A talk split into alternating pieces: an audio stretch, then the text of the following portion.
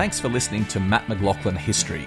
Become a subscriber to receive exclusive bonus episodes, ad free listening, early access to all episodes, and special member only events. Click on the link in the show notes or visit patreon.com forward slash mmhistory.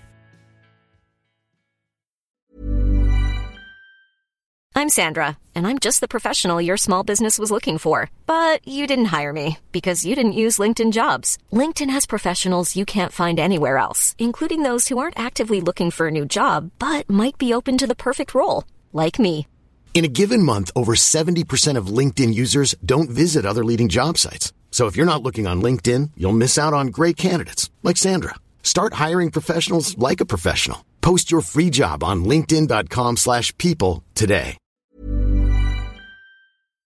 Hello, everyone. It's Matt here, and this is a bit of a, uh, a bit of a video, a live Facebook video for the early birds. Well, not really the early birds, the people that are staying up late. I'm currently in Paris. I'm doing this as a podcast as well, so you can tune in either on the Facebook Live or on the podcast. I know it's late in Australia, but I've just arrived in Paris for the start of my Matt McLachlan signature tour of the Western Front, and I wanted to tell you about the exciting time that I've had in London over the last several days because it's been pretty amazing. Um, if you haven't kept up with what I've been doing, go to the Facebook page or go to my Twitter feed and see some great photos there because I've had pretty extraordinary couple of days. It's been amazing. It started uh, a couple of days ago when I went to Bletchley Park. Now, what I'm here for is hopefully you've seen my TV series, Living History TV, uh, which we do on Facebook uh, and YouTube. Uh, and hopefully you've seen that and you've tuned in. And I'm over here while I'm here, not only just doing this tour on the Western Front, I'm also filming some absolutely great stuff for Living History TV. So look out for it in the coming weeks. We're going to get that edited and put together and, and uploaded onto the website. So the first of these was a trip to Bletchley Park, home of the code breakers during World War II. And I'm sure you've seen um, you would have seen The Imitation Game. I'm sure you've seen a number of movies, some of them good, some of them not so good, about Bletchley Park over the years, a number of documentaries. It's just such an iconic site. And it was wonderful to get out there. I'd never actually been to Bletchley Park, in spite of a couple of attempts to get out there, a few false starts. I'd never actually been. Uh, but heading out there with the film crew to make an episode of Living History TV was amazing. So if you haven't been, it's an old um, Victorian manor estate out in the countryside, and it's about half an hour on the train from London. And it was selected as the site for the code breaking operations in the late 1930s for a couple of key reasons. It firstly it was there and it was available. The manor house was for sale. It had a lot of space that they knew they would need to install these code breakers. Uh, it had excellent communications back to London, both in terms of telegraph lines, but also a train line that ran straight past it.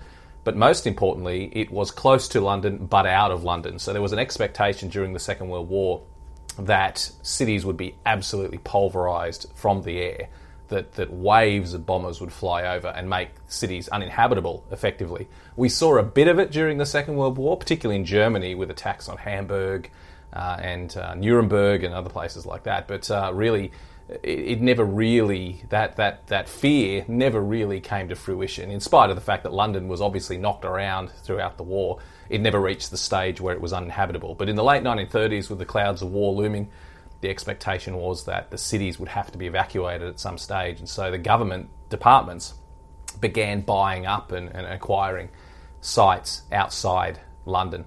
Uh, in order to uh, to have a place to go to if the city's run uninhabitable. And Bletchley Park was chosen as the area for this top secret code breaking operation. And so it was great to get out there. And today they've preserved the, the house, the mansion, they call it the manor house, the huts that they built. I mean, eventually they had 9,000 people out there working on code breaking. And so they had to build a lot of facilities for them. And so they built these famous huts all over the grounds, which are, were just simple simple buildings that uh, that people occupied.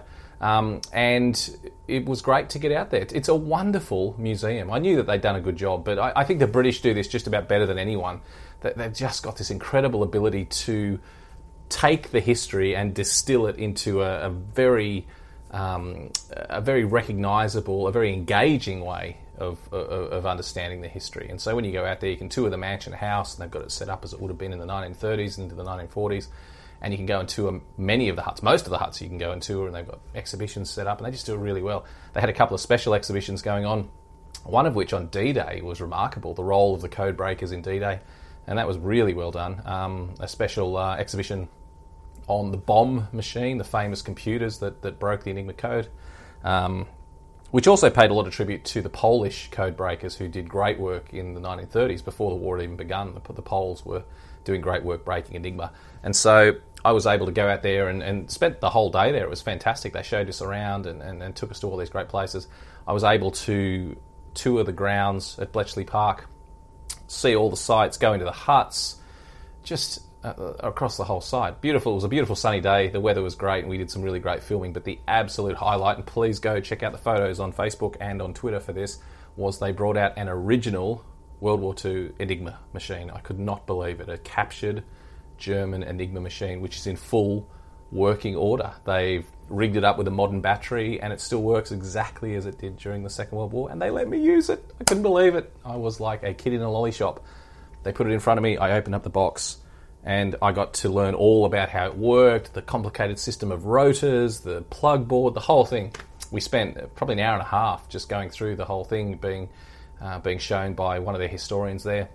It was really wonderful. And this was the same Enigma machine that they used in the movie, The Imitation Game. So I've had my hands on the same device that Benedict Cumberbatch used in that uh, in that movie, and so was a great day, and that was an absolute highlight of everything that I've done. I'm very, very lucky with everything I get to do in my job, but sitting there and playing with an Enigma machine was absolutely amazing. I loved it. It was so great. Check out the photos; you'll see my beaming, beaming face. I, I, it was just a, a, rare privilege, and I want I want you to know that. I mean, I post these photos up because. You know, I, I feel that we're all we all have a common interest here. We all share, share the same feelings with this. That I feel so incredibly privileged to be doing this stuff. I never want you to think that I'm sitting back going, "Oh yes, you know, I'm, you know, a deserved historian who should be doing all this stuff. I'm absolutely not like that. I get so excited whenever I have these opportunities, and that was really one of them at Bletchley Park. So, just a great day. Spent the full day out there. Didn't see nearly enough of the of the sites that are there because there's so much to see and do. When you head out there, and I strongly suggest you do if you're going to be in London, um, allocate the entire day. You'll need every minute of it, and it's really great. And uh, they've, they've, got projects for children as well, so it is somewhere you can take the family. Don't get the, don't have the impression that it's just for nerds who love maths. If you are a nerd who loves maths, you'll really enjoy it, but everyone else will uh, will enjoy it as well. It's just it's very very well done. My hat's off to Bletchley Park. They do a great job. I go to a lot of museums. And they vary in quality. I've seen a lot of museums that I just don't think are particularly good. I won't tell you the list of those now. You'll have to come up and see me sometime and buy me a beer, and I'll tell you. Uh, but um, Bletchley Park is not one of the ones that that, uh, that, that I think is poorly done. It's brilliant. They've done a brilliant job. So very engaging history. They just as I said, the British do this better than anyone, I think, in terms of engaging with their history.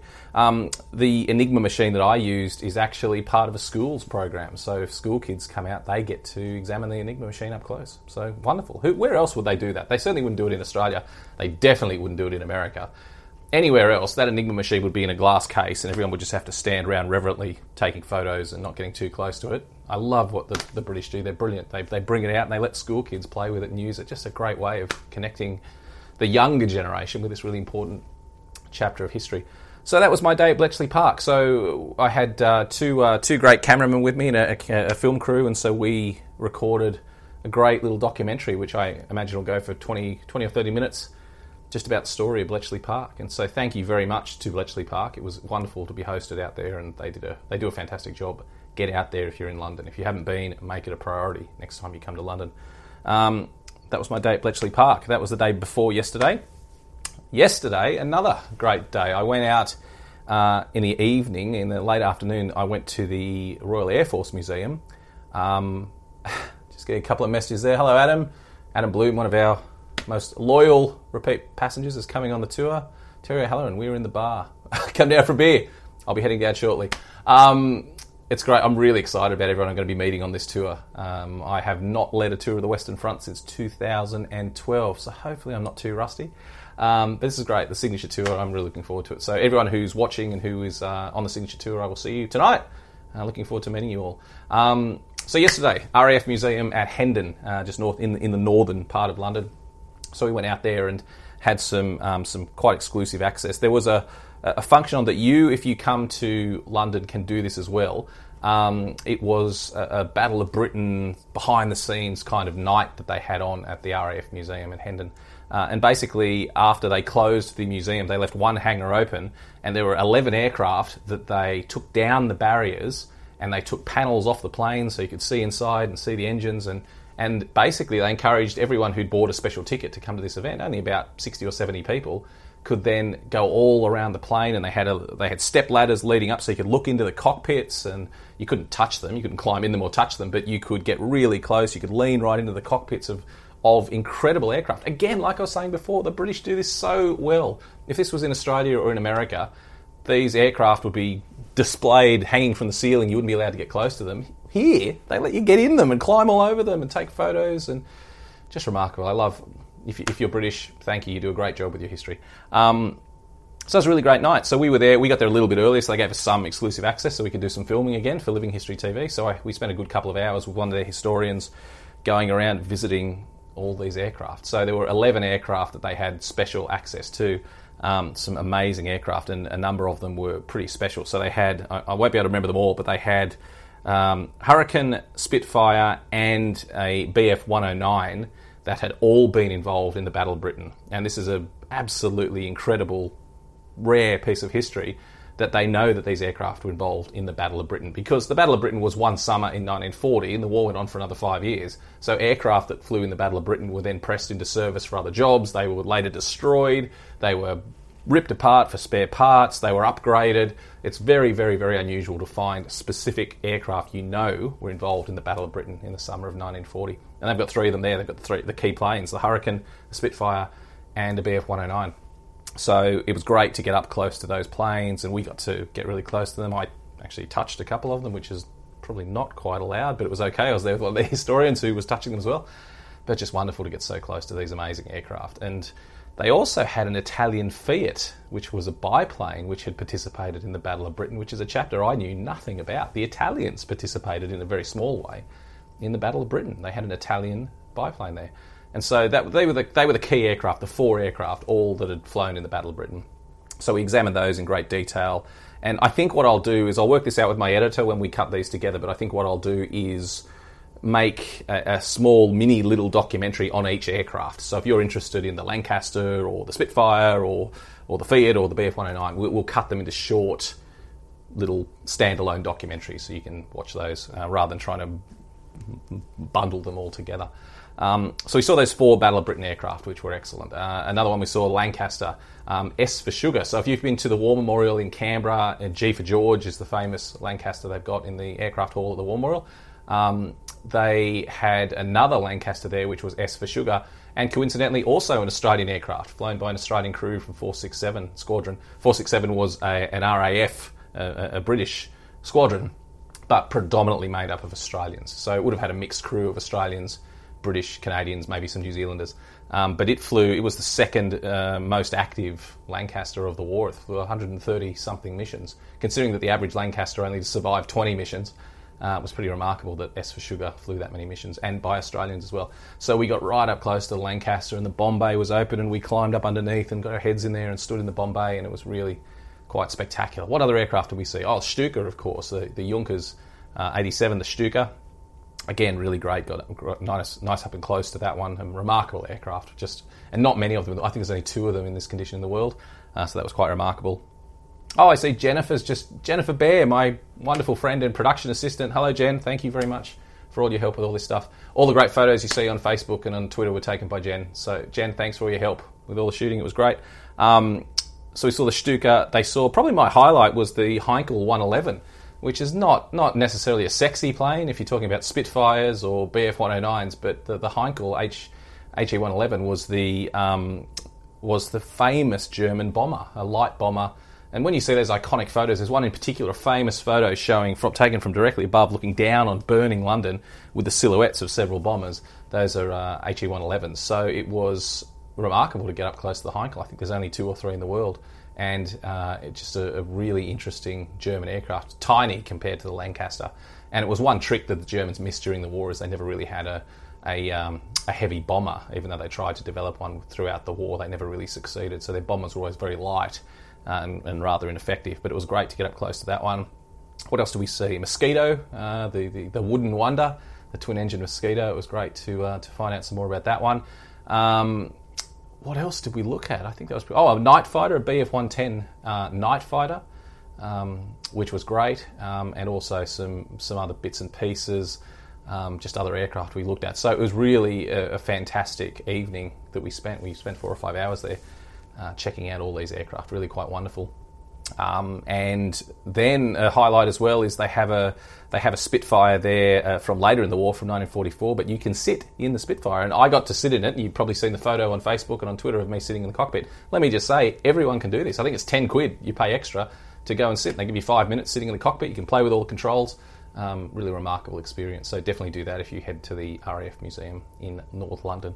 Um, so again, that was really great. So look out for the documentaries that we're going to make about those. Um, it was a real pleasure to go and see these these wonderful links with history, and I really enjoyed it. It was really great. Thanks to my film crew who did a wonderful job uh, of supporting me in that and, and making what I'm sure will be some wonderful vision to illustrate these important chapters of history. Um, and now the next chapter begins, my signature tour. So, for those that don't know, this is a tour that we advertised about a year ago. And basically, I was keen to get back to the battlefields. I, I, I stopped leading Western Front tours in 2012 and I handed them over to my very capable team of wonderful historians. And I'm sure anyone who is watching this who's been on the tours with us would know those great historians Joe Hook, Pete Smith, John Anderson. The, the list goes on. There's so many talented people out there that lead tours for us.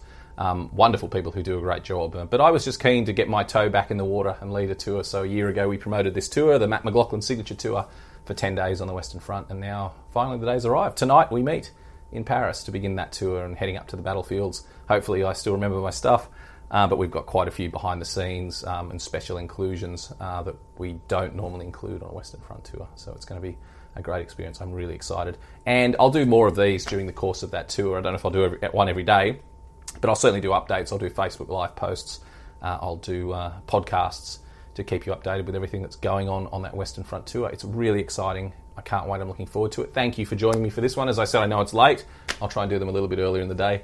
Uh, from now on, but uh, thank you for joining me on this one. Please keep tuning into the podcast and to Facebook Live for more updates as I travel through the battlefields of the Western Front. Thank you for following me with everything I do. Make sure you subscribe. Tell your friends. Uh, if you fo- please follow the podcast. The podcast is one of the most engaging things that I do. So go to Apple Podcasts or Stitcher or the Google Podcasts. There's a whole heap of places you can go online, and please look for Living History with Matt McLachlan. Subscribe to that podcast uh, and give it a review. Um, and I'm sure you'll enjoy it if you're driving in the car or heading to work or or doing some exercise or whatever you're doing, it's a great opportunity to put on a podcast and hear about some exciting things in history. I'll be doing more filming when I go back to London after the Western Front tour and many, many more podcasts. So look out for good contact there. Thanks, Jen. Just ignore Jen there uh, with her comments. Um, thank you, everyone. I'm going to sign off now and go and have a beer and meet my tour group. Thank you for tuning in, and I'll talk to you in the coming days. Bye bye. Here's a cool fact a crocodile can't stick out its tongue. Another cool fact you can get short term health insurance for a month or just under a year in some states. United Healthcare short term insurance plans are designed for people who are between jobs, coming off their parents' plan, or turning a side hustle into a full time gig. Underwritten by Golden Rule Insurance Company, they offer flexible, budget friendly coverage with access to a nationwide network of doctors and hospitals. Get more cool facts about United Healthcare short term plans at uh1.com.